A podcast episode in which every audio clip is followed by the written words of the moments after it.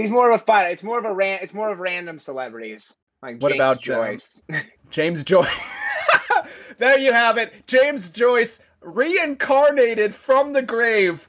Same. well, it's a cartoon happening. show. He can he can be in it. I believe you. And he's just like, you know, he reads you some verse and then he rips off his shirt and he's this big, big Irish dude. And then you're like, oh shit. Oh shit. It's like, man, Cheers, why is y'all. this why is this Cheers, so hard to y'all. read? Why didn't you just write this like a little simpler, dude? And then Before we fight, what was me. the point of Dubliners? Like, what was the point? Like, it's let like me know. well, good job. Yeah. He's like, I wanted to go. make a book that was just like really difficult to read. You and Ayn Rand, congrats. Hello and welcome. If you're hearing the sound of my voice, you are listening to the Two Beers Please podcast. I am one of your hosts, Yannick. As always, I'm joined by my other host, Matthew Phillips. Uh, see, I got it right there. Um, I, I really, Man. I'm really excited. I'm really excited about about That's really nice addressing ring, you That's a correctly. nice ring to it, right? I, I think so. Like, I feel like you're the more sophisticated of the two of us for sure. that was the whole point of it, of course. It was like, how do I sound more sophisticated? Like, well, get rid of your generic ass name, that's for sure. You sound I mean, like you're not a real. Per- you sound like a made up person. His name's Matt Smith. I swear. It's not just me going back and forth between voices. I promise you.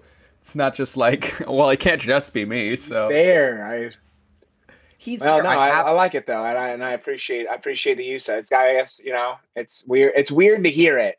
I don't like like using it really, but it's like one of those things where I'm like, well, I guess career wise, you gotta sometimes you gotta do that. there you go. You know, you'll love it one day. One day when they're shouting Matthew Phillips, Matthew Phillips. There you go. It it. has a good ring to it already. I like it. yeah. It- I mean, in the celeb- in the celebrity boxing fight, you will eventually be in. You know what I really want to have happen? I want them to bring back that. Um, God, I can't even.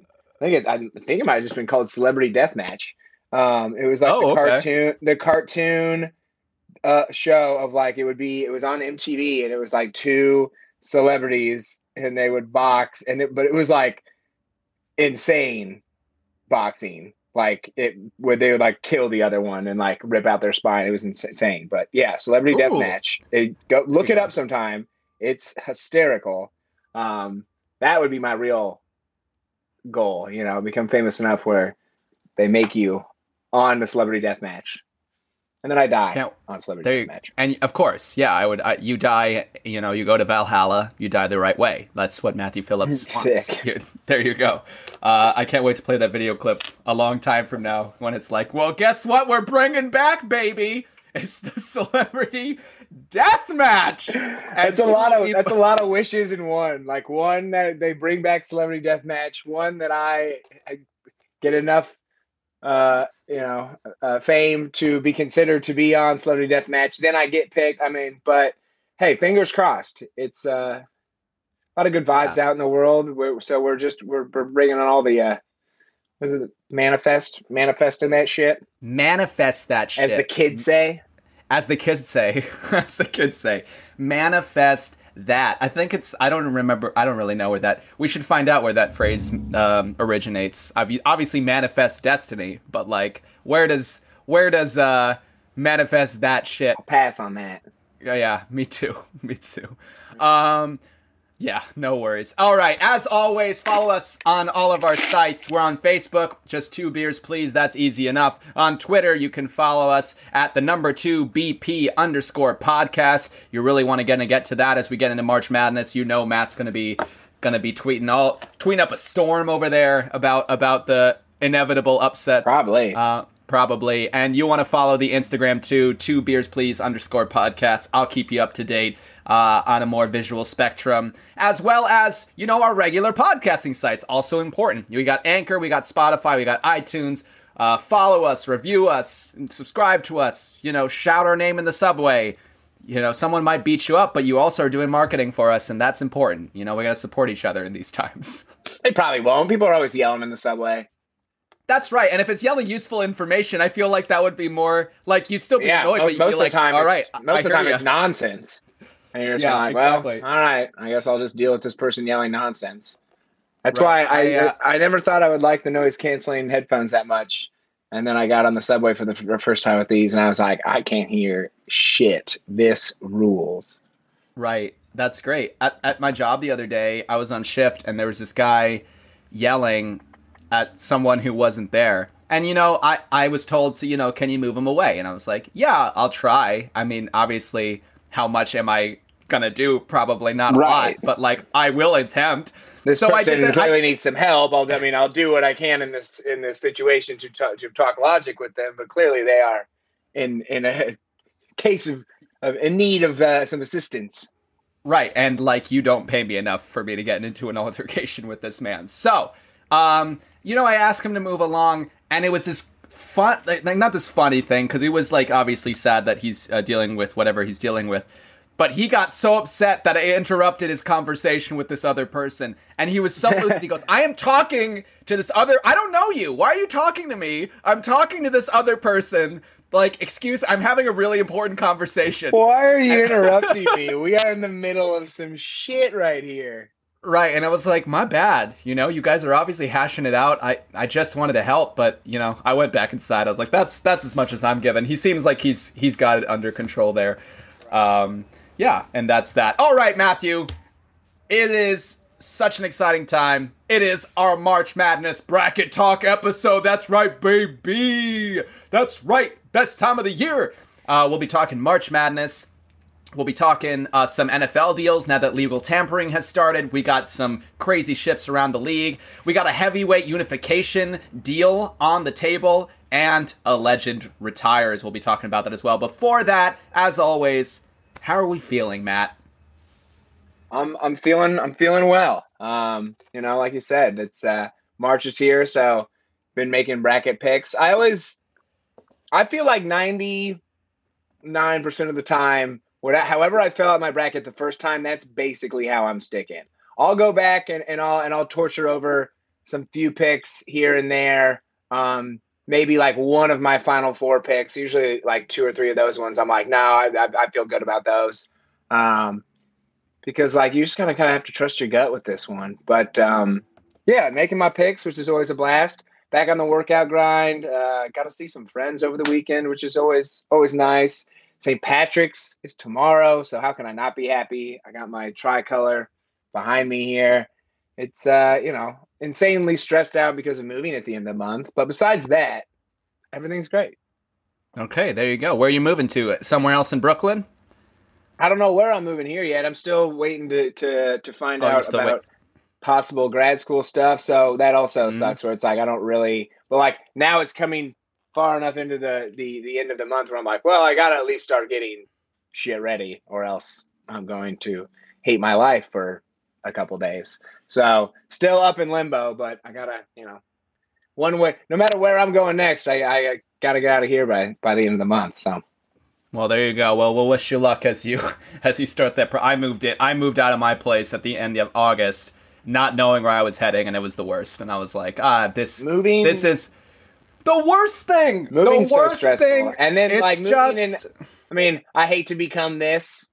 I kind of don't hate it. I kind of love it. But moving in New York is a million times. Like moving always sucks, but moving in New York is a million times worse. It just is. Right. Like it, it just Right. sucks.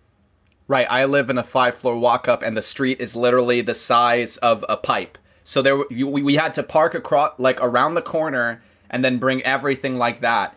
Like my dad and I had purchased straps so that we could like have the back brace and like move everything around because it was that bad. Um, Yeah, we street parking sucks. The Right. like getting it into your apartment sucks. The apartment's usually small. Like it driving to the new like every aspect of it is just like such a pain in the ass. So uh right. but you know, it is what it is. Yes, exactly. It is what it is, and uh, but I, I, you know, I'm glad that new horizons on the way, no matter what they are. That's always good in the time of spring. I'm doing some spring cleaning myself. Oh man, spring though. Ah, I'm so sick right now. Just allergies messing me up. I don't know. I don't know about you, but I Feel like that. I, I feel like a truck hit me at every point. I'm just like I, I'm working out too, uh, running and running with all the stuff going on in the air right now. It's just like it's like I go out there in a petri dish and I'm Half just, the workout is just like dealing with all of your other symptoms, like while you're running. yeah, it's I like oh I can't on breathe running? and I can yeah, No. and this hurts and no you can't. And you thought you could do this after not doing it for a little bit? Like what do you Uh-uh. once you're done, you're done. Now you die and you never run again. And that's how this works. Um yeah, working out. Also, uh, you know, these are all first world problems, and we admit it. And guess what? Uh, it still sucks. So yeah. there you go. we There asked go. each other how we're doing. We're answering the question. Yeah, exactly. If I ever at at all points in my life walked into a bar and said to Matt, you know, ugh, the situation in Syria, like. Is that probably the worst thing going on? Yeah, absolutely. Is it what I'm going to say to. Matt? Nah, absolutely not. Way more. That's way more stressful.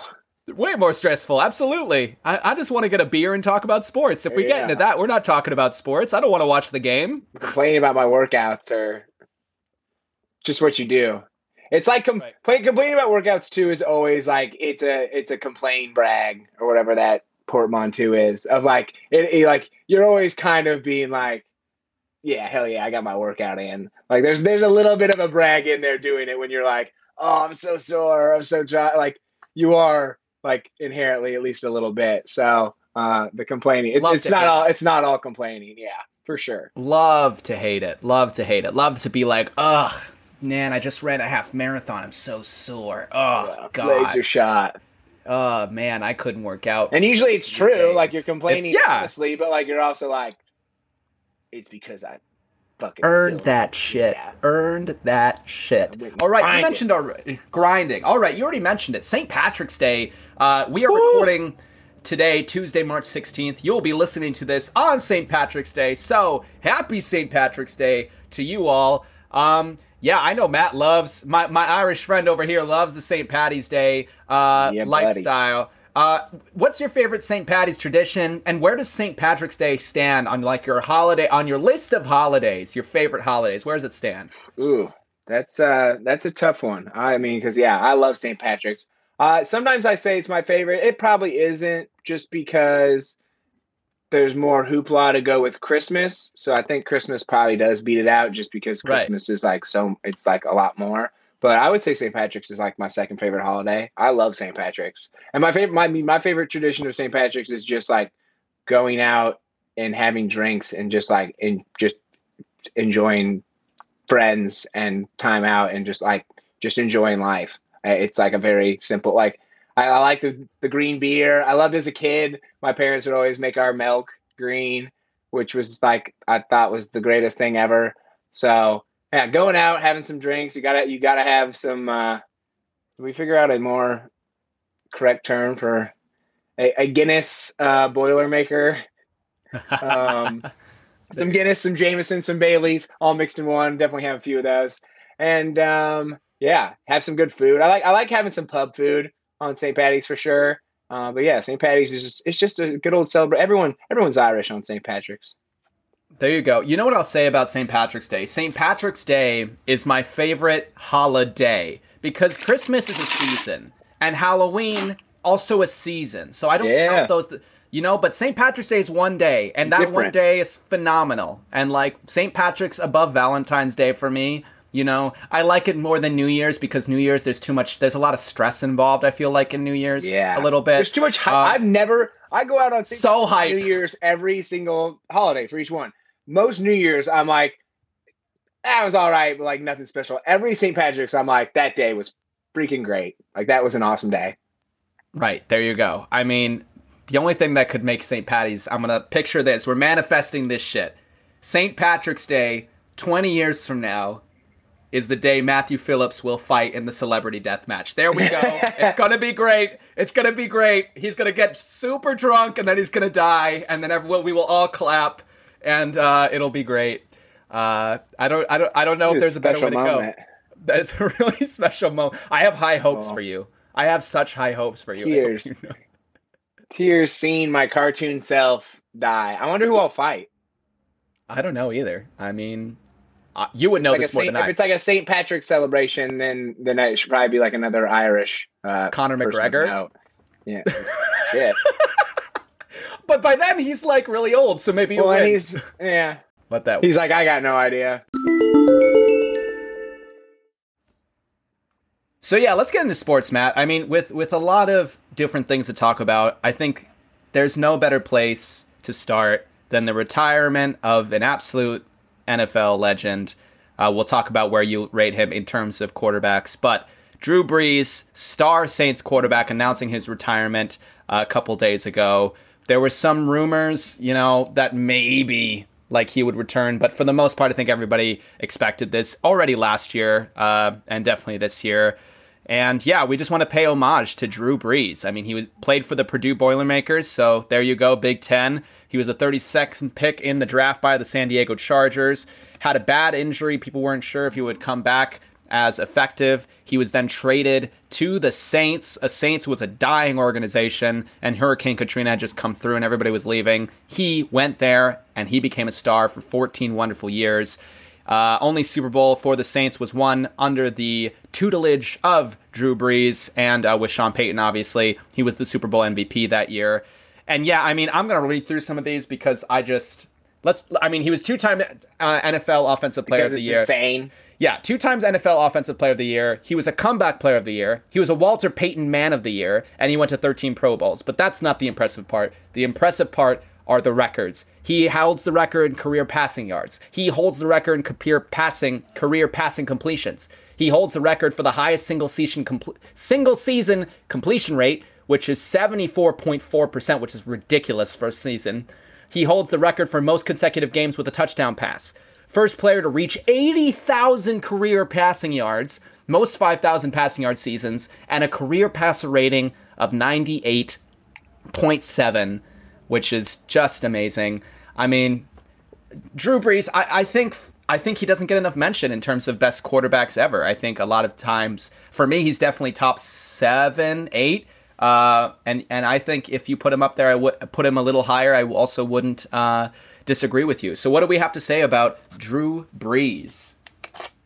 Yeah, he's he's one of of I, I certainly would say the all time greats. His stories, um, a pretty incredible one, you know. Um, and a sad but uh, unsurprising announcement. You know, I think a lot of us even kind of maybe thought last year, but I think the the coming up so close, but just not quite getting to the Super Bowl. I think you know was it. It had to be hard for him to, to step away even now, um, where it kind of looks like they, you know, they've fallen off a bit, and and I'm not sure they they really could get there. Especially we saw his play kind of negatively affect the the team in the playoffs. Um, so yeah, not not a surprising announcement by any means, but but certainly still a sad one. Um, been one of the best quarterbacks for the last decade and a half. Um, I, I wonder too if like you know, because he's joining NBC. I wonder if that kind of thing was part of him too, being like, you know, I got this nice like, let me get this cushy job, let me get my spot there. You never know if somebody else is going to get that job first. Um, and, I also wonder too, as somebody who I think wants to see the Saints continue to win, I wonder if he's kind of like we're not going to get Russell Wilson if I if I stay here. Not saying the Saints are going to, not saying the Saints are even going to try to, but I you know I wonder if he's like, let me get the hell out of here, let a new era kind of begin here in, in, in New Orleans. But yeah, I mean, you mentioned his move to to New Orleans is, in free agency from San Diego, and and it was it was a, a, an interesting one because of like he, he was fine in San Diego, but nothing special. Uh, I mean, they were ready to clearly let him go and move on to Philip Rivers. And when he got to New Orleans with Sean Payton, it, it kind of we we got to see the best of him um, and, and it revitalized his career. Really, kind of coinciding at the same time as as New Orleans was was rebuilding itself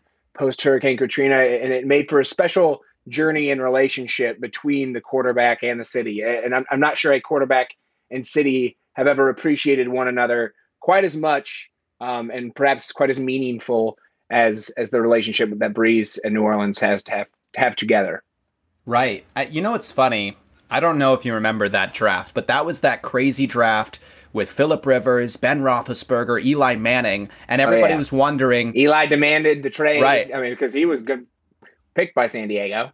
Right, and and everybody was like, "Who's who's the winner here? Is it going to be Eli? Is it going to be Philip Rivers, who's wanted by the Chargers? Is it going to be Ben Roethlisberger?" And the winner was Drew Brees because he went to New Orleans, started that relationship, and in my head will end up. I mean, I think there's nothing that any of those quarterbacks can do that are still around t- better than all three of them. Uh, so Ben Roethlisberger's the only Eli, one. So. Eli and Ben do have one more Super Bowl than him now, so they did. But what'd you they did say- All, they did all. They did all right. No, I break. I break Breeze. and Okay. for them. Well, okay, well- yeah, I think yeah. I mean, so the, the question of the ranking him, I I think he's top ten. I would probably would agree with you, or even like seven or eight. I don't know if he's top five. I I, I would say no. Um, actually, pretty definitively. I don't. So I don't know why I said I didn't know. I do know. I, he's not top five for me. I, I Tom Brady, Joe Montana, Peyton Manning. I would put Rodgers in front of him.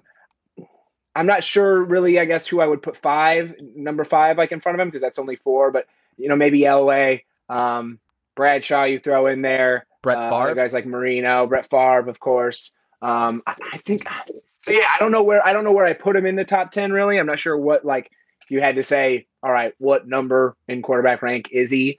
I, I think you're right. Where we're maybe maybe seven or eight, but but at least a top ten um, of of all time. Certainly, you know, statistic wise, he's he's kind of unmatched. But as we do when it comes to quarterbacks, um, winning Super Bowls is kind of the highest currency, and he he does only have one, and um, and had some good teams. You know, uh, we we can talk about you know the Rams how they got screwed that one year. There there were other years where the Saints just lost the game that they probably should have won. So Right there, you go. I mean, I have, I in no in no particular order except for the first one. I I like made a list here.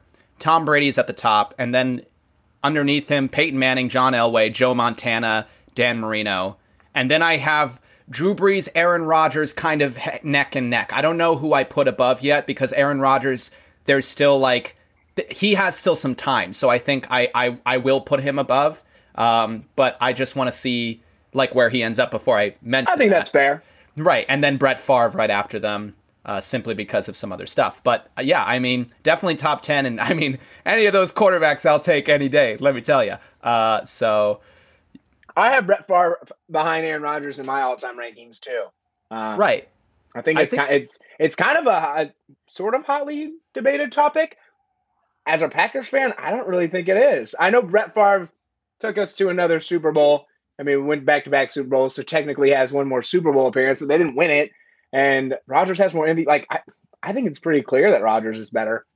right, and it's not like Brett Favre has done something like it's not like Brett Favre won four Super Bowls, so you're like, okay, Aaron Rodgers is the better quarterback, but like how you know you can't compete Accomplishment wise, right right. so then you just Yeah. do kind of look at you do kind of look at you know quality of play and i i think aaron I guess they probably have the same. They might have the. They might have the same amount of of, of MVPs. I may be wrong on that one, but still, like still i even as you even as you say, like Super Bowl wise, like that's that that's not another uh like a, a something he's won that like Aaron Rodgers has to try and hit. Like they yeah after this year, they, they're completely tied up. So There you go. Um, yeah, but obviously in the top 10 there. Uh, so the question remains Taysom Hill, restructured contract. Jameis Winston, restructured contract. Who will replace him at quarterback? Will it be those two? Will it be Russell Wilson? What do you think?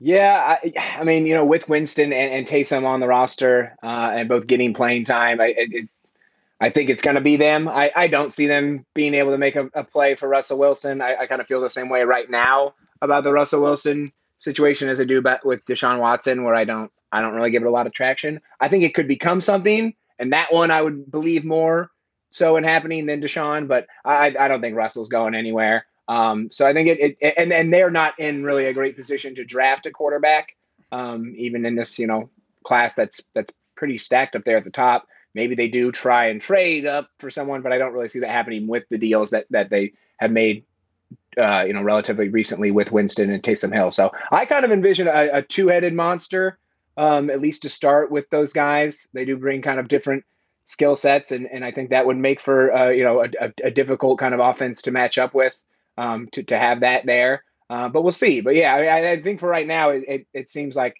seems like the Saints want Taysom Hill and, and, and Jameis Winston to work out and, and feel like they could. Like I, I don't think the Saints are like I mean, obviously these guys aren't Drew Brees, but it doesn't seem like the Saints are, are sitting here now like, oh shit, we've got no like we're we're completely screwed. Um, it, it seems like they're at least optimistic with the options they have. I'm, Yeah. I'm not, I'm not sure I am as optimistic as they are, but I mean, I just I don't believe in Taysom Hill, and not like in his play. I just don't believe that they're gonna that at some point Taysom Hill will be the quarterback. I think he he's a great you know backup extra offense on the Wildcat. I think he's a great option to have, but I just I don't. I even last year when he took, I just don't believe in Taysom Hill. Uh, Jameis Winston, on the other hand, you know he didn't get a lot of opportunities last year, so I think he still has room to grow.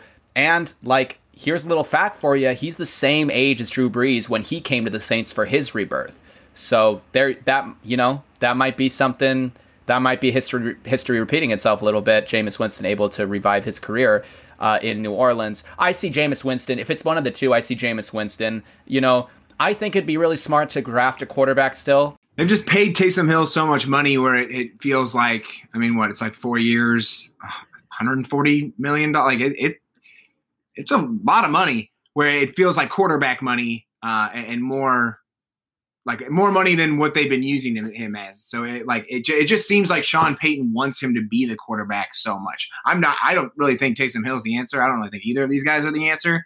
Um, but it, it it seems like they're quite committed. More so, I mean, four year, 140 million dollars to Taysom Hill. What's Winston got? Like a one year deal, and maybe Winston too is like, hey, I want to have options and stuff. It might not all be Saints decision wise, but like clearly the Saints are are more committed right now to to Taysom Hill.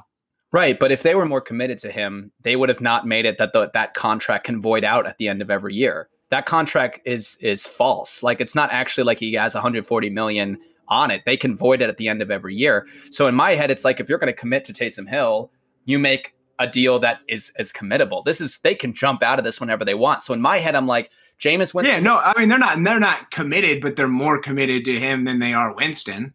Right, because I think they're more they're they know what they have in Taysom Hill. They don't know what they have in Jameis Winston. So I think if Jameis Winston shoot like shows out, like shows that he can be maybe the Jameis Winston that you know we expected him to be, then I think they'll cut Taysom, not cut him, but I just think they're ready to put him on the sideline as soon as they can. You know, I I just think that it's uh it's a fail safe. You know, it, it, in a, in a way, it's kind of like what New England did with Brian Hoyer for so long. It's like they don't need anyone else behind Brady. They but Brian Hoyer, they don't want to trust. They Brian Hoyer, they know what they have in Brian Hoyer. He's a backup, and they like him and they trust him. They know him, and I think the same it's the same for Taysom. They're like, we want another starting quarterback. We don't think Taysom's the answer. Maybe Jameis is the answer.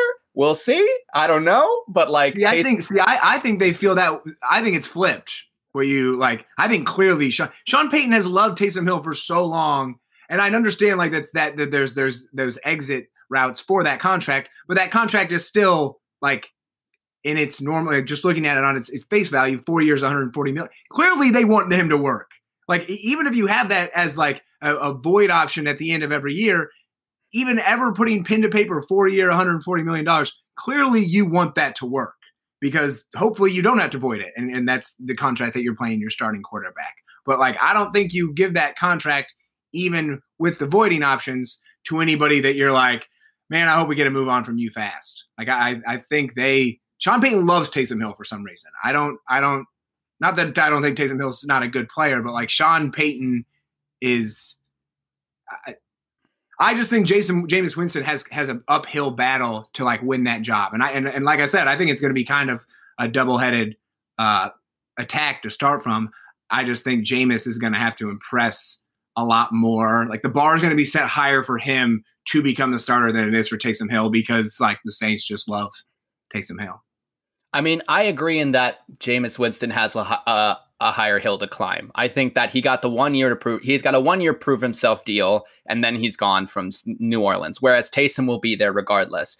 I just think that Sean Payton can run a certain offense with Taysom Hill that he feels comfortable with, and he right he does love Taysom Hill. However, if he got another quarterback that could be more of that quarterback quarterback that can throw for yardage like his old boy could, like Drew Brees, obviously are you going to get a legend like Drew Brees once in a lifetime? No, but I'm saying, you know, like I think they, I was saying this earlier, they should draft Kyle Trask. Kyle Trask is a quarterback that we haven't talked about much because his mechanics have kind of hindered him more than the other quarterbacks. But I say you got Jameis, you love Taysom, you know what he gives you. That is your fail safe, not like your backup plan, but you know how that works, and you know that you can win games with Taysom. But why not try also to see if there's another pocket passer out there, a true quarterback uh, stance um, to see what else is out there. Because I don't think they give Jameis Winston that deal to be a backup. Also, so I feel like they want that quarterback competition. They they they you know they offer they want to see who wins. And if Oh, you're for so sure. committed to For Taysom, sure.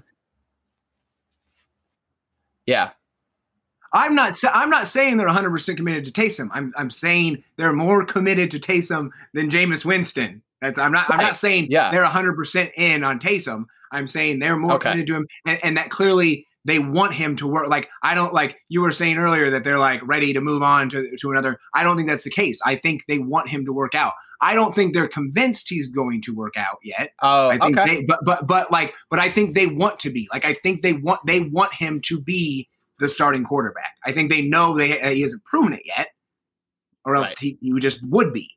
But I think that they like they're from where they're looking at it, they're like, man, if this guy can just work out, that would be fucking great. That would be awesome. Like, I think that's the perspective that they have on it. okay. Well, there you go. I mean, they obviously gave Taysom more chances than Jameis last year. We'll see how it works out in the camp this year. Regardless, neither of those quarterbacks are going to be Drew Brees, uh, and a great a great legend uh, that New Orleans will be forever able to hang their hat on, especially after a hard time in New Orleans. And you're right. I don't think that there's another quarterback that is connected to a city like Drew Brees is connected uh, to New Orleans. So that's also something he can hang his hat on. I also don't know the last time a legend has also won Walter Payton Man of the Year and has won Comeback Player of the Year. That's like such. There's like so many aspects of that. It's like, wow, he was good at everything. Well, and you know, I mean, I guess he started with the Chargers, but it's it's the first quarterback in a while, kind of like great career wise. I guess Eli. Eli was recent, but but Brees feels different. That that retired with the team that they you know were great with. Like Peyton was with the Broncos, Favre with the Vikings. Uh, Brady's moved on now. Like it's uh even Rivers with the Colts. Like it's kind of nice, just him. Not him being like, all right, let me go try and get squeak two more years out, which like I don't blame guys for doing, but it's Right. it's a nice, happy, perfect ending to the to the Drew Brees story. Right, which quarterbacks don't get a lot of the time because you know it, it's a hard it's a hard job. Um, and you know, also one more thing I'll say before we move on, I think it's really it's something to say. You know, Drew Brees won one Super Bowl, right? And we still put him in the top ten of all time. Uh, I think it's also a testament, like how great a quarterback can be and how his legacy isn't tarnished and shouldn't be just judged by the amount of Super Bowls that he wins. Is that a is that an important characteristic? Yes. But like with all the Mahomes talk of like, oh, Mahomes is going to win like five or six before he's considered the goat. That's not necessarily true. I mean, I, there's a lot of ways that to to judge a quarterback, and and Drew Brees is one of those. Like, look at all the records he holds, even though he only has one Super Bowl. So I think Super Bowl or bust. You know, Drew Brees has proven that that's not necessarily the case in terms of you know all-time greats you know sometimes it doesn't work out it's really hard to win the super bowl it's really hard and that's just the truth of it That a lot of yeah. I mean, it's it's it's so true. I think that's a great point, and I think it's a lot of it's out of your control too. Like it's that.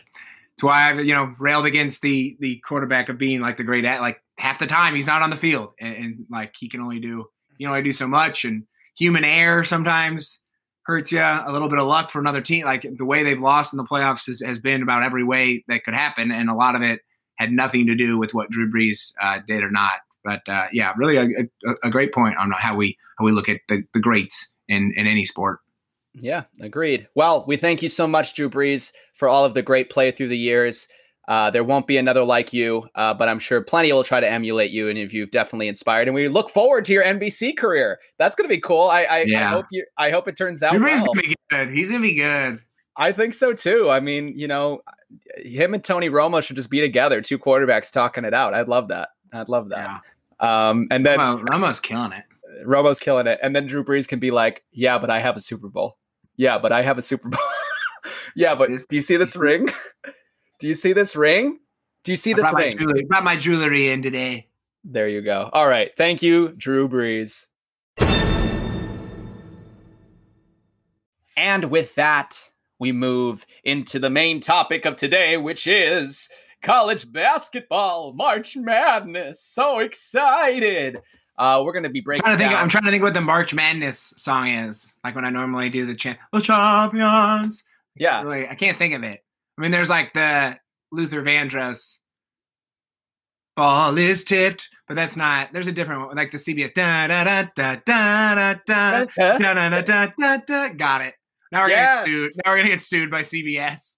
Oh God, CBS, take all of the money we're not making. My goodness. Um, seriously, take all of my, take all of it. Um, no, but we're so excited to start, and we're just going to get into it. We're going to give you best matchups. We're going to give you some upsets we see happening, players that we think are the best ones in each region, and who we think will ultimately win. Uh, let's start in the East. Lots to talk about in the Eastern region. Uh, you know, Michigan, the number one seed you know they kind of fell off at the end of the at, at the end of the season there alabama's in there as well UConn uh, lots of great teams involved uh, but but matthew these in, in, the first round at least what are some what are some of the best matchups you see going on texas is in there georgetown's in there uh, wh- who, who are some of the what are some of the best matchups you see going on in the east region here Yeah, I think. Um, I mean, obviously, the play-in game looks looks fun with Michigan State, UCLA, just because of you know the storied programs that, that always had a, has some luster to it. And I think whoever wins that game is going to have a good game against BYU. I kind of favor e- either one of those uh, eleven seeds to to make it to the second round. Um, obviously, Colorado, Georgetown. Um, you got the the Big East champs there. I think the eight nine game LSU St. Bonaventure is, is always is a fun one. Um, but I, I the one that's looking the most exciting to me is UConn and Maryland. Um, both have a lot of good wing play. Uh, James Bouknight leading the way for the Huskies. He has been dealing with some health issues, so we do hope he's going to be there because we know UConn guards in, in, in, the tournament can do some special stuff. But um, you know, both teams ha- have been up and down all season. Times where they've looked really good, times where they've looked pretty hapless. Um, but you know, when when Maryland's perimeter players come to play on the defensive side of the ball, wins follow. I mean, when when the Terps play defense, they win games. Um, and, and, if their D can can be there, especially against the the tough perimeter players uh, for for the Huskies, then I, I think Maryland uh, I favor them to win. But but should be a, a really good matchup. Uh, yeah, I mean we've seen firsthand Maryland uh, hit their stride and and get a win in the in not a fun way. Uh, so I, I think that yeah, it's definitely definitely an interesting matchup. Big Ten teams are going to be probably upset picks all over the board here. I have definitely an, an upset pick for them somewhere else in another region. Uh, I, I like like you said, Colorado Georgetown. Georgetown don't they don't play they don't play like a 12 seed that's for sure. Uh, and it's going to be interesting matchup given Georgetown's Big East win. I still think Colorado, you know, should should should win this one. I think they have all the talent to, uh, given their their run at the end of the season, but. I do think Georgetown, you know, you got Patrick Ewing uh, kind of leaving, leading his uh, old team. I, you know, I, I, like the story. It's a great story. If you want to, if you want to invest in a story, that's a good one. Um, so I, I, definitely think that could be an interesting matchup to watch, especially given. I, I think for the most part, the seeding is is pretty, you know, fair. Uh, I don't think Georgetown got screwed. Like obviously they had a bad season and then they blew up at 12, the end. 12 and 12, like literally a third of their wins were at the Big East tournament. Right. But you know who else did that? Kemba and UConn. That you know they they they you know won out there to get it too. I think they were the, I, mean, I think they were like the three seed in the Big East at that time. I don't think they were the uh, the eight seed like Georgetown. No, but they they were not that. There's I mean I I don't know if they were a three seed. They had to, they won out. They won five of five in the. That's what I'm saying. This is what I'm saying. They won five of five in the Big East tournament going into the into the in the into the March Madness madness. Um, the other the other game that I see kind of being an interesting one. Not that I think. I mean, maybe, but I, I not that I think this is going to be an upset. But Texas Abilene Christian is going to be a good match because Texas has a really, really um, kind of heavy tendency to play really close games. And Abilene Christian has a really good defense. So this could be a game that's decided by a late shot, and it could fall in favor of Abilene Christian if Texas isn't careful. You know, Texas has to be do do a better job of keeping that margin far enough where because March is where those shots fall for the teams that they shouldn't fall for. So I, I think that they got to do a better job of keeping that margin uh, kind of high. Otherwise, they could be looking at a three seed that that goes out kind of early. So I like Texas versus Abilene Christian. Abilene Christian hasn't been tested. That's why it's also interesting for me. We'll see if that defense holds up uh, in the tournament. Um, but I also uh, like that. In terms of possible upsets, you mentioned it for me already. BYU is going to get upset. I mean, I'm already, that's an easy one for me. But I, I think it's going to be Michigan State because that's like a that's just such a Michigan State thing to do to win the play-in game and then upset the upset um, that you know just because oh Michigan State was going to make it and now they did and then they'll upset that seems like a Tom Izzo thing. Uh, and you got experience on either side though UCLA and Michigan State. You got experienced coaches leading the higher you know very highly talented 11 seed teams, and whoever gets out of it will will beat BYU in my in my head. I expect to be the Spartans who get the upset there. Uh, and then you mentioned St. Bonaventure and LSU. Look, LSU has all the offense in the world. You know, you saw it in the tournament, the SEC tournament, but their defense is trash. It is optional at best. It is terrible. They they do not play defense. It, it, they look like the Nets when you know when the Nets try to you know they let in 140 points, but they win because they score 146. Great. You know they looked great. Uh, St. Bonaventure looked great in the A10 tournament. Um, they got a really big. Uh, they got a really good big in the interior defense in Osun Osunniyi, uh, and uh, I think that can cause trouble for uh, LSU scoring. Um, so yeah, I see St. Bonaventure possibly being able to get uh, an upset over LSU. Obviously, you mentioned eight nine. That's you know how much of an upset is that? Well, Yeah. you know, granted, but like still, I think I think I think I think uh, historically the nine actually has uh, the higher winning percentage. right. And But still, serves me right. you hear St. Bonaventure beating LSU. That's still for me. That's still like oh okay. Um, uh, so yeah, I, I think that LSU is in trouble if they don't start playing defense. What about you? What are some upsets you see in the East region? So I was wrong. Um, Connecticut finished ninth in the Big East that year. Ah, Actually, worse than. Georgetown. Here's the thing. Uh, I think the Big East has 10 teams now. They had 16 back then. Uh, Seven ranked teams were in front of UConn, and UConn got a three seed in the NCAA tournament. So that Yeah. was where the three seed I had. So yeah. Okay. Wrong on where they finished conference wise, but the conferences also look quite, quite different now. Uh, Oh, yeah, for the Big East, sure. Big East used to be so good. Oh, But so um, a couple years ago or so. Uh, yeah, I think um, I, I agree. I, I- think UCLA, or I think it's going to be Michigan State, but I think either one of those teams is going to beat BYU. I think BYU deserves their seed, but I just think, uh, especially Michigan's, like I, I don't care what I, Michigan State could be a 16 seed and could have only wins in the Big Ten tournament, and that's how they made the the NCAA tournament. And I would be terrified of them because Tom Izzo just wins games in March. It doesn't matter what his seed is; he just does. So I, I just wouldn't want to play him the one I'm I'm really looking to is I go back and forth. I go back and forth from Florida State in the Final Four to Florida State losing in the first round. Um, but but one I'm, I'm, I'm looking for with the with the UNC Greensboro with the Spartans. It's a, it's a team that ran through the SoCon regular and postseason uh, conference. Isaiah Miller, absolute gamer for them. Uh, only six feet tall, but averages just a click under 20 points a game. Just a guy who, who's just tough and, and just gets you those buckets that you kind of need in March. So so I'm looking at that one and, and second round because then we'll kind of talk you know more Sweet 16, Elite Eight next week and stuff. I actually kind of I think LSU's got a good chance of beating Michigan. I think I mean obviously they they don't play any defense, but I think that that offense is clicking at such a high rate. Cameron Thomas is, is such a G. I'll talk about him a little bit more. Um, he's a G. And, and I think Michigan, like Michigan's not playing their best ball right now, and now also doesn't have Isaiah Livers. So I, I think Michigan just feels they can they can withstand it, and I still think they are the better team than LSU. Um, but but I do think Michigan is, is pretty vulnerable at the moment. Yeah, I mean, it seems like an open region. We'll talk about who we think is going to win, but Michigan, Alabama, FSU, LSU. I mean, blah, this this one definitely feels like the most open. Like I, I would say this one's the toughest one to, to make a call on.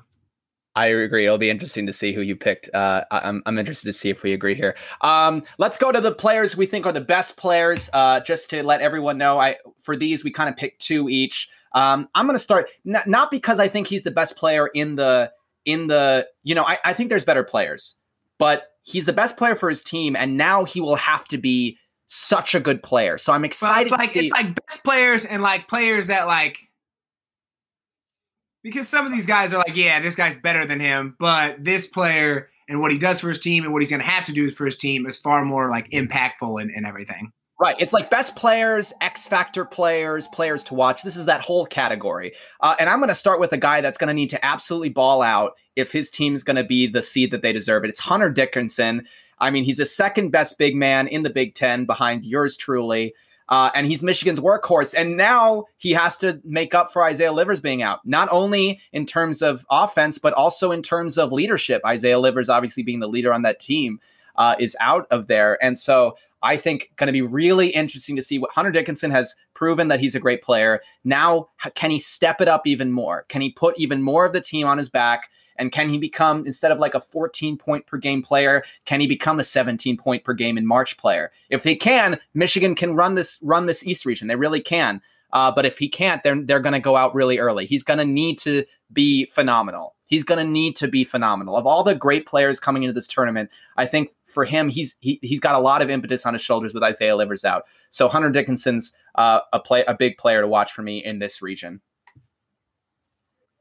Yeah, he's been he's been so so good. He's been I mean like he kind of he kind of took it to Garza in, in their yeah, one matchup. Did. Yeah, it was rough to see. I think and and he and um and you know we we mentioned before Mike Mike Smith he was a twenty point scorer like he got buckets at Columbia. So there, there are other guys that, and he only averages, I think, about seven points per game in Michigan. So he, he is a capable scorer. There certainly are guys there to take, you know, to make up for Isaiah Livers' uh, absence. They're they're a team that that's so deep and so just like are such a good team that the absence of Isaiah Livers certainly hurts them, but I don't think it hurts them as much as it would hurt uh, some other teams if they lost a, a player that does that much for them.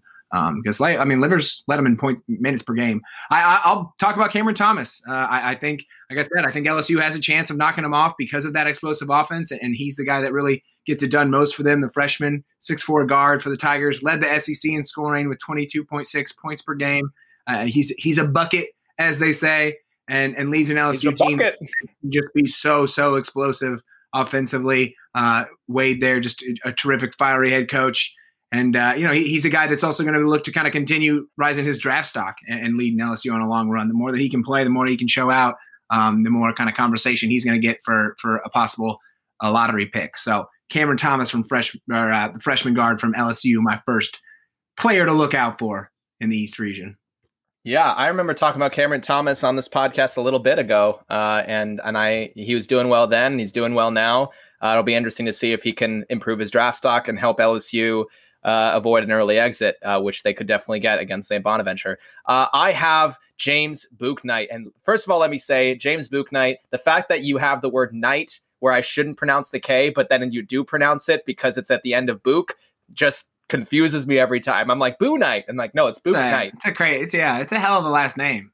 It's a hell of a last name. Um, but UConn's best scorer. He's got 19 points per game in the 14 games he played. Obviously, missed a lot of time, but he helped the Huskies win six of the last seven, showed what a dangerous team they can be um, in the Big East.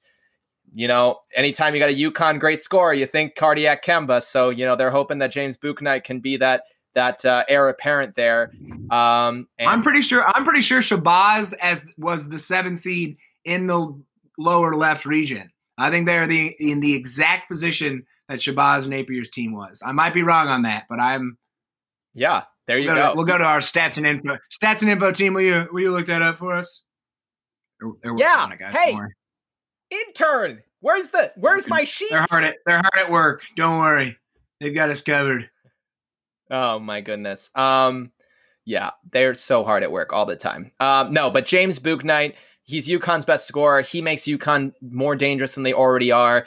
Uh, we've been kind of hit or miss on UConn sometimes, but I think if he can be healthy, we've mentioned it a little bit. If he can be healthy and and score score like he's been, and especially at in the last end of the stretch there, UConn can be a dangerous team. Um, so James Bouknight, another great player, another player to watch in the East region. I was right; they were the seven seed in that uh, in that region. Man, that's a that's a Thank- crazy region. Um, yeah, and thank you, stats and info. Bouknight though, he, he's a, a G. I'm going to go with a guard too, another kind of guy. I mean, you know, this this time of year and in the tournament, it's it is you know the guys with the balls in their hand who are going to be making these plays, and and, and it it determines a lot on, on, how far you go in this tournament. So I'm going to go with, with Colorado guard McKinley Wright, uh, just a terrific kind of traditional point guard in the sense of just running the offense. Um, but he but he just makes plays whenever the, the Buffs need it. You know, you need a defensive stop, he, he's going to get it. You need a big basket, he'll get it. An assist, he'll get it. He's just that kind of leader uh, and that kind of player that no whatever the team is needing in that moment, he's the kind of guy that's going to get it done for you. Um, just kind of that classic sort of senior point guard leader. Um, and and I think you know Georgetown's obviously going to be a, a, a, tough first matchup, um, but but I think he's he's got a chance to to take the Buffs on, uh, you know, to steal some wins here in the in, in the tourney. Yeah, there you go. Lots of great players. Lots of un, like you know we'll see players too. Like lots of players that have been good but could pop off here in the tournament. Um, I think whoever comes out of the East region will be will be interesting to see where they go. Uh, you know, I, I think it's going to be interesting. I think they'll be battle tested for sure. So let's go there. Who do you think Matthew will win the East region and go to the Final Four? Yeah, I, I in my notes I had this is this has been the toughest region for me to pick. Uh, so there you go. I think I've I've kind of switched. Like I said, I I, I pointed out the Florida State possible uh, upset, but I think they're a really good sh- uh, you know pick to go. Obviously, even with Michigan's struggles, they're, they're still a terrific team and the number one seed. Um, and, we all know what Alabama's done, but, but I'm going to go with the Longhorns. Uh, I don't think conference tourney success really means that. It, it, I, don't, I don't think it, it always inherently means okay you're going to be successful in the tournament. We've seen teams like Kemba that have taken that run and then just kept on going. I've seen teams get super hot in conference tournaments and then lose their first round game. So I don't think that really means that much, but but I do think that success is going to be held over for the Longhorns, uh, and maybe more so because it is such it's the you know the first conference tournament um, in, in, a year where they've already been you know they've been tested and they've they've been down at times. I mean, there's been times where we thought Texas didn't look good at all. There's other times they looked like one of the top five teams in the country. Um, but it's a team that's more built on defense. Defense travels, um, and, and, they do have the offensive talent. Like the offensive talent's there. It, you, you look at some of these guys that, that Texas has, and and it's it, like astonishing the amount of talent that, that's all there. So if the offense can can really click and, and work together, then um, they're, they're going to be dangerous. But yeah, I'm going to go with uh, Hook 'em Horns.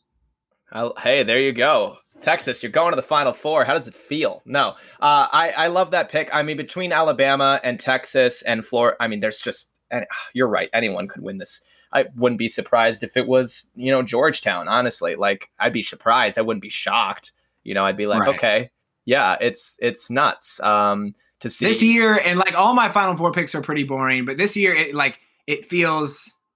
And this is the most. I feel like the formula for the Final Four most years is like two number ones and a two, and then like one crazy seed. But this year, especially, like it feels like if there's not somebody over like a six or seven, I'm gonna honestly be surprised. Like it, there's gonna be some weird ass team there. Yeah, I agree. I agree. Well, in, in, going with a boring pick, I also went with a high pick. I went with Alabama. I think they got great three point shooters. Again, you talked about defense, you know, wins games. They got elite defending. They got a swarm defense mentality that's really hard to keep up against for the entirety of a game. Uh, they're a grinder that'll make it hard out for any team playing them. And with Michigan on the decline and with Texas, you know, they show if if they show up, they're greats, but uh, they do have a tendency to not show up sometimes. And so I, I think that that's my one uh, beef with the Longhorns. Uh, that's gonna be. I hope we get that matchup because it's two teams that are so good defensively and can be really good offensively. Like there's times where they both look like extremely good. Probably Alabama more so than Texas, but like if they it's a matchup of very uh, equal teams, uh, similar teams. Right. Um, I agree. Like they, can, Alabama has that problem too. Uh, but I love John Petty, Shackelford are both great scorers, uh, and I think that. Um, oh, we got some. Oh my goodness! A car accident. Um, no, but uh, we got some great scores there, and I, I, I, I see Alabama winning out this region, and I think, uh, yeah, the three point shooting is going to help them for sure. All right, Matthew, let's move on to the West. Uh, dear God, why? Dear God, why us? Why, of all the teams that we could have ended up in a bracket with, why did we it have to be us to end up with Gonzaga? Like, ah, we could have gone to the Final Four. If we were in the East, we're going to the Final Four. If we were in the Midwest, maybe not. But I would see us. I could see us going to the final four. Every every other every other region, I would have at least picked us to go. Right? Like I would have at least been like, yeah, I'm going to be a homer. I'm like the homer in me still wants to do it, but they're not going to. I just I, right. I mean the West, and not and not even to talk about Gonzaga. The West has legitimately three of the top seven, no, four of the top seven players in the country with Corey Kispert, with Drew Timme, Jalen Suggs, you can throw them in there, Evan Mobley, and Luka Garza. I mean, all the greatness of of the season in this West region, it's really a tough one. Um, but is it? Because Gonzaga is that good. Uh, but let's talk about it.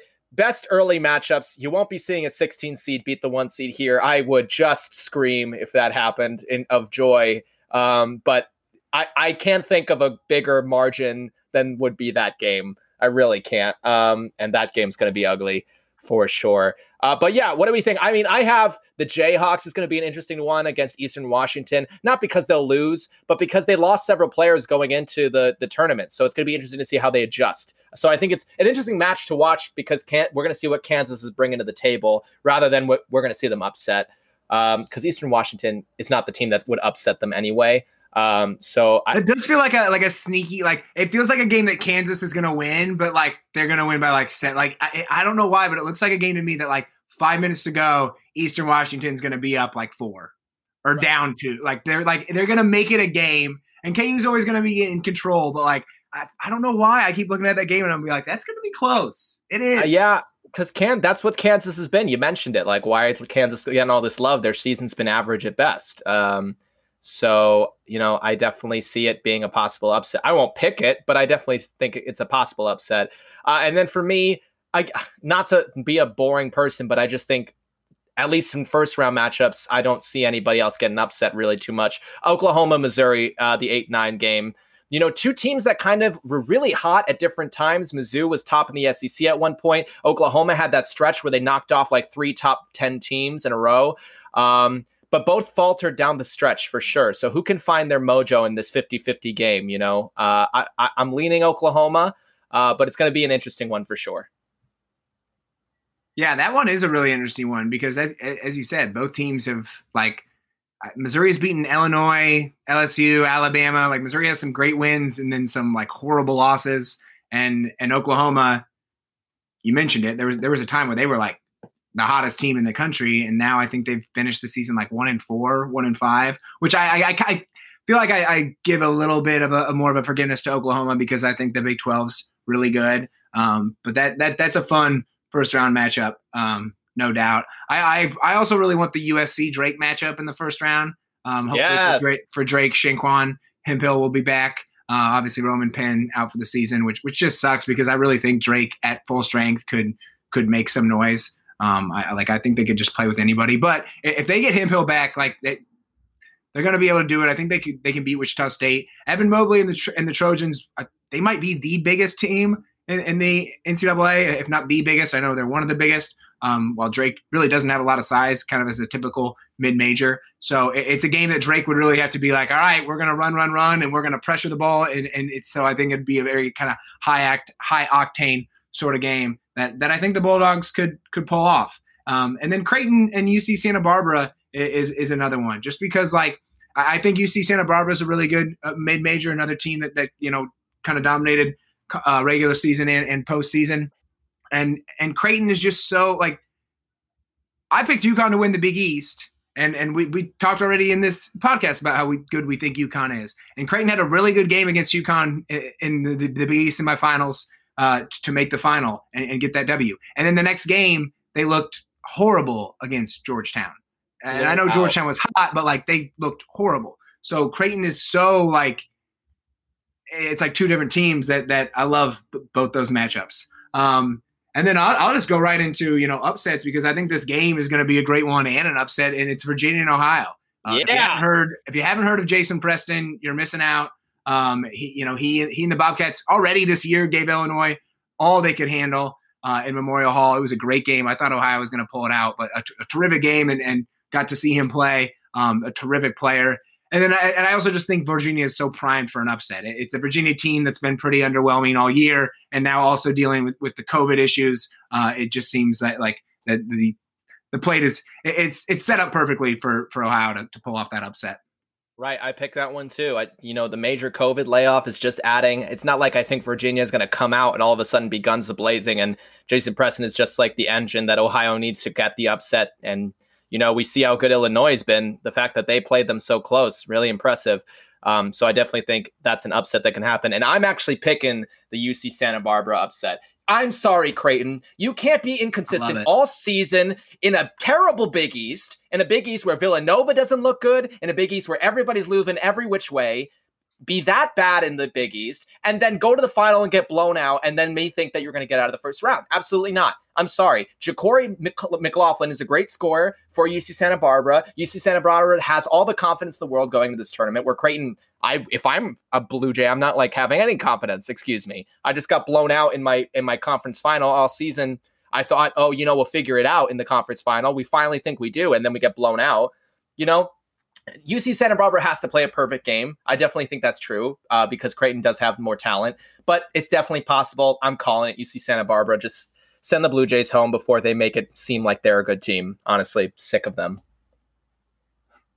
Yeah, no, they've been they've been such a. I mean, there's times where they look like the team you expected them to be, and you're like, oh, sweet, there's there's Creighton, uh, and then you know, there's other times where you're like, what are you? Where did you guys go? And UC Santa Barbara, like they've won, I think 16 or no, they won 18 of their last 19 games. Like they're they're as hot as can be. So uh, it, that that's and we and we always see a 12-5. I mean, there you go.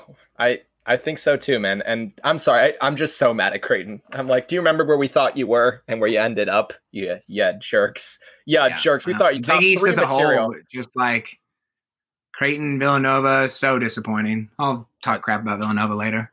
Yes, and I will too. All right. In terms of players to watch, we haven't talked our Hawkeyes. I'll talk our Hawkeyes here. Luka Garza. Still not okay. Everybody's saying he's going to win a player of the year. Fine. But I've seen so much media that's like, here are the players to watch, and none of them are Luka Garza. None of them. There's Moses Moody, and there is uh, John Petty, and Evan Mobley, and all these players, and none of them are Luka Garza, and I'm still sick of it. I'm still sick of it. And they're like, oh, these are the draft prospects to watch. I get it. Luka Garza's game does it translate to the NBA? Time will tell. But what has he done this season that has made you doubt it? What has he done this season that has made you doubt it? Honestly. So I still think that there's a chip on his shoulder to have there. 23 his future in the NBA? Points. No, I mean, okay, so you can say that his game doesn't translate over to the NBA. Fair, okay? But for you to then go out there and talk about draft prospects, not like number one picks. I'm talking about like here are the people that could be draft in the lottery or in the second round, and to not mention Luka Garza, but mention like nine or ten other guys, make makes me a little question. That's a little questionable to me. Well, I mean, I get where you're coming from, but it is it is like top draft. He's not a top draft prospect, as good as Luka Garza is. That's because too. I mean, like drafting in any NBA and NHL, but NBA especially is like, all right, what can you become? There's no like he's not really a prospect. He's a finished product. So, you know, but yeah. I he mean, should still he should still get all the love because I'm yeah, because he's Luka Garza. He's the man. Anyway, 23.7 points per game, 8.8 rebounds per game, double double doubles all over the place. Uh, should win best player of the year this year. Uh, and and is the reason that the Hawkeyes are that number two seed and are the only person that might stop Gonzaga um, from from reaching that seed, uh, from reaching that final four. Uh, and the other one I have in here, okay, so obviously Drew Timme, Jalen Suggs, Corey Kispert. Yes, I'm not going to mention them because they have each other to play with. So for me to think, you know, talk about them is irrelevant because they talk about them as a unit. Um, and also, Gonzaga is going to win this region, so why would I give them more talk than I need to? Evan Mobley, the all around impact that this guy has. I mean, he's the nation's really defensive star. He's got the length. He can be a good offensive focal point. You know, 16.8 points per game, 8.6 rebounds per game. And that's on a team that does not use him like they should use him. My God, if they used Evan Mobley like he can be used, they would be so much better. And I just don't think they give him the opportunity. He's a freshman with immense potential. And like I said, I give him the edge in this in category over Kispert because he has much less help. He has much less help than the Gonzaga stars do. Like honestly, Gonzaga was down 20 and it didn't matter because their fourth player dropped 30 points and it was fine. So, uh, Evan Mobley are going to be really exciting to watch uh, for USC, and we'll see where USC goes in this in this region. Yeah, I mean, I've, I've talked at ad nauseum about Luka and Evan, so I'm glad I'm glad you talked about them because they they probably are the two best players, the players I would normally pick, but they're players I talk so much about that I didn't want to talk about them anymore. Um, but um, I, so I actually am going to talk about Corey Kispert because I think he's kind of the guy for me when it comes to Gonzaga. And that BYU game was why when they were down, it was him in the second half starting to make threes and really get things going. And it, it's it's less so of like I think Corey Kispert's going to be their best player. I, Tim might be their highest scorer in the the play, in the uh, tournament. and, and Suggs is probably going to be the guy even that makes like the big big time plays because he's you know the big NBA prospect. But I think the team goes as Corey Kispert goes. Like his mentality is what the team takes on. So when he's on and he's shooting and all that, like it, they that, that's when they become unstoppable. Like and, and I just think they like he's kind of really what what gets them going. And and when when he's on, like they they just they can't be beat. Right. All right. Well, let's get to it. Is there any chance the Iowa Hawkeyes beat the Gonzaga? the I mean, there's a chance. Of course, there's a chance. Right. Um, I mean, who do we think? Do we both think Gonzaga is going to win this region, though? Yeah, it is. Yeah. I mean, I, I, would love to pick Iowa. I would, but I, I'm just, I'm not sure anyone can beat Gonzaga this year. Like the, the number one seed is always, presumably, um, a team that looks pretty daunting. I, I, I don't remember a number one seed it, has been a while since we've seen a number one seed that that just seems so like so obviously the best team. So I mean, and hell, we've we've seen Iowa try and fail already, which is uh, you know. So I think Zag's second Final Four, but that is like, what the hell is up with this bracket selection committee? You got Iowa, KU, and Virginia all being in Gonzaga's bracket, all teams that Gonzaga has played. Like that's just lame selection committee. And I understand, I understand you want to see these teams correctly. You want to do one through 68 and make sure everybody's in their spot. But I, but I think like on each seed line, there's probably some variation to be had. Like obviously you, you do it to avoid like early conference matchups and stuff. So I, that was, that was one thing I was disappointed with as just like a basketball fan, not even just as an Iowa fan being like, I don't want to play Gonzaga, but like, man, the Elite Eight matchups and and Sweet Sixteen matchups and stuff like those are supposed to be like stuff we haven't gotten to see, and the fact that like both of the the biggest games in this region are going to be games that we've seen before and weren't really that close either. Um, that's do better, do better, selection committee. Come on, do better. You suck. Anyway, yeah, tough draw for Iowa. It's gonna hurt them, but you know, hopefully we see them get to an Elite Eight um, before bowing out uh, to the champions of this tournament eventually. Um, and that that that's a big step for an Iowa team that me and Matt were talking about it. We we expect too much of the Iowa Hawkeye basketball team at times, and that's fair. Uh, but we're fans. That's what fans do. Um, but we gotta, we gotta, you know, Fran McCaffery got an extension for a reason, is because we shouldn't be talking about Iowa basketball as possibly a team that can knock off Gonzaga. We shouldn't be. Um, and the fact that we are, you know, granted, Luka Garza is a once once in a generation talent. So, you know, we'll see where we go from here. But Fran McCaffery's done his job for sure. I mean, we've never we've never been to an Elite Eight since we've been alive. We've been to one Sweet Sixteen, and we haven't done that yet. Uh, but you know, this is the second two seed we've ever gotten, tied for the highest seed ever. So I, I think, and you know, we talked about it too about just like where the Iowa program was because Alford was a pretty good coach after he took over for Davis, and Tom Davis was was a terrific coach that unfortunately we ran out um, just kind of like Alford. But under Lickliter, like we, we, we were not a good team. We, we, we just weren't. And um, and Fran really has taken a team that was at the bottom of the Big Ten and made them made them competitive um, and made them you know NCAA, tournament team um, more years than not, which is nice nice to be in that spot. There you go, nice to be there. But we will see the East uh, and the um, Oh, I'm so sorry about that. The East and the West, definitely interesting regions. The East more so than the West, but we'll see. March, there is madness. Perhaps we will see Gonzaga knocked out. If they get knocked out before Iowa, you know I'm getting on that Iowa train to the Final Four, baby. Um, so we hope that that happens more so than Help we us out, them. someone. Help us out, someone. We we will will will will make it happen then. Oklahoma, find some of that magic you had earlier. You guys were that's what I'm saying. Hot as hell. Like, come on, yeah. you can do it giant killers. That was yeah. your that was your logo. Get back there for one game. You can take a break after that. UC okay Santa Barbara. Come on, Gauchos. Oh my god, I would die if they lost to UC Santa Barbara.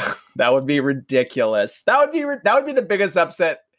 Jeez, that would I, literally, I literally was just seeing that in my head. I'm like, where does that rank? Biggest upsets of all time? Up there, up there, up there, top five for sure. Um, Probably. All right. And and and to end this section about we're halfway through the region talk. Uh, to end this section, let's talk about the the teams that didn't make it. So who for you are the biggest snubs from the tournament? I think we'll probably have one in common. Uh, probably for me the biggest snub. But but why don't you start us off? Yeah, you know, I didn't really, I didn't think there were any snubs this year. Usually, every year, I'm like, I'm, there's at least one team where I'm like, ah, that team probably should have got in. But I, I think the committee did a pretty good job. I mean, every year there's going to be teams, and obviously there are teams that have like an argument about, you know, being included. But but I, I thought this year they felt pretty spot on. I, if there were teams that like you really had to be like, ah, maybe they should have gotten a chance. I would have loved to see Belmont get a chance. I think 26 and 2. Um, and unfortunately, because of COVID, didn't get a chance to play any non-conference games to kind of show what they could have done against um, some, you know, h- higher quality or hi- higher conference um, opponents, um, which sucks because like they they dominated their conference all year and then lose in the, in the conference tournament. Um, so I would have loved to see Belmont get in, um, but but again, I, I I'm not sure they really is the resume better than than Michigan State or Drake's or, or what have you? I, probably not. Um, and I felt the same way about like Memphis, Colorado State, Louisville, uh, all teams that I thought had an argument, but none that felt that compelling to me to be like, man, they got screwed. Right, I agree. I don't think there were any like in, in the word snub. I think can't be used with for any of these teams. What surprise maybe like for Louisville the fact that Syracuse like got in and Louisville didn't is a little okay. Like I think Louisville's a better team than Syracuse, but like they lost to Duke and that killed them, and you can see that. And for Colorado State, the same. They were 18 and six. Uh, you know they did beat San Diego State, who was the Mountain West champion uh, earlier in the season. So you're like, oh, you know that's something. Um, but then they lost to Utah State in the in the Mountain West semis, and Utah State made it. So you can see, okay, that was a that was a do or die game for both those teams. Utah won, they got in. Um, and so, yeah, yeah. I, I, I, I mean, if Syracuse, like if Syracuse doesn't win that ACC game against, I, I think it was NC State, I might be wrong. Yeah. Um, and and you know Louisville does beat Duke, maybe yeah, maybe right there you see the switch. But I think too, and and we've noticed, uh, like at least I've noticed this. Uh, I think most people have have noticed it, and and I think even the committees probably came out and said it. Um, of of how much quad one wins really do matter to yep. your resume, and and Louisville having only one, I, I, think was the killer for them. Like the fact that they didn't have really, you know, anything to be like, yeah, there's our there's our win. Um, it, it, like that that killed them. Yeah, I agree. And uh, with that, we're going to move on to our next episode. Thank you for joining us for this first part. Tune in the next one to hear the rest.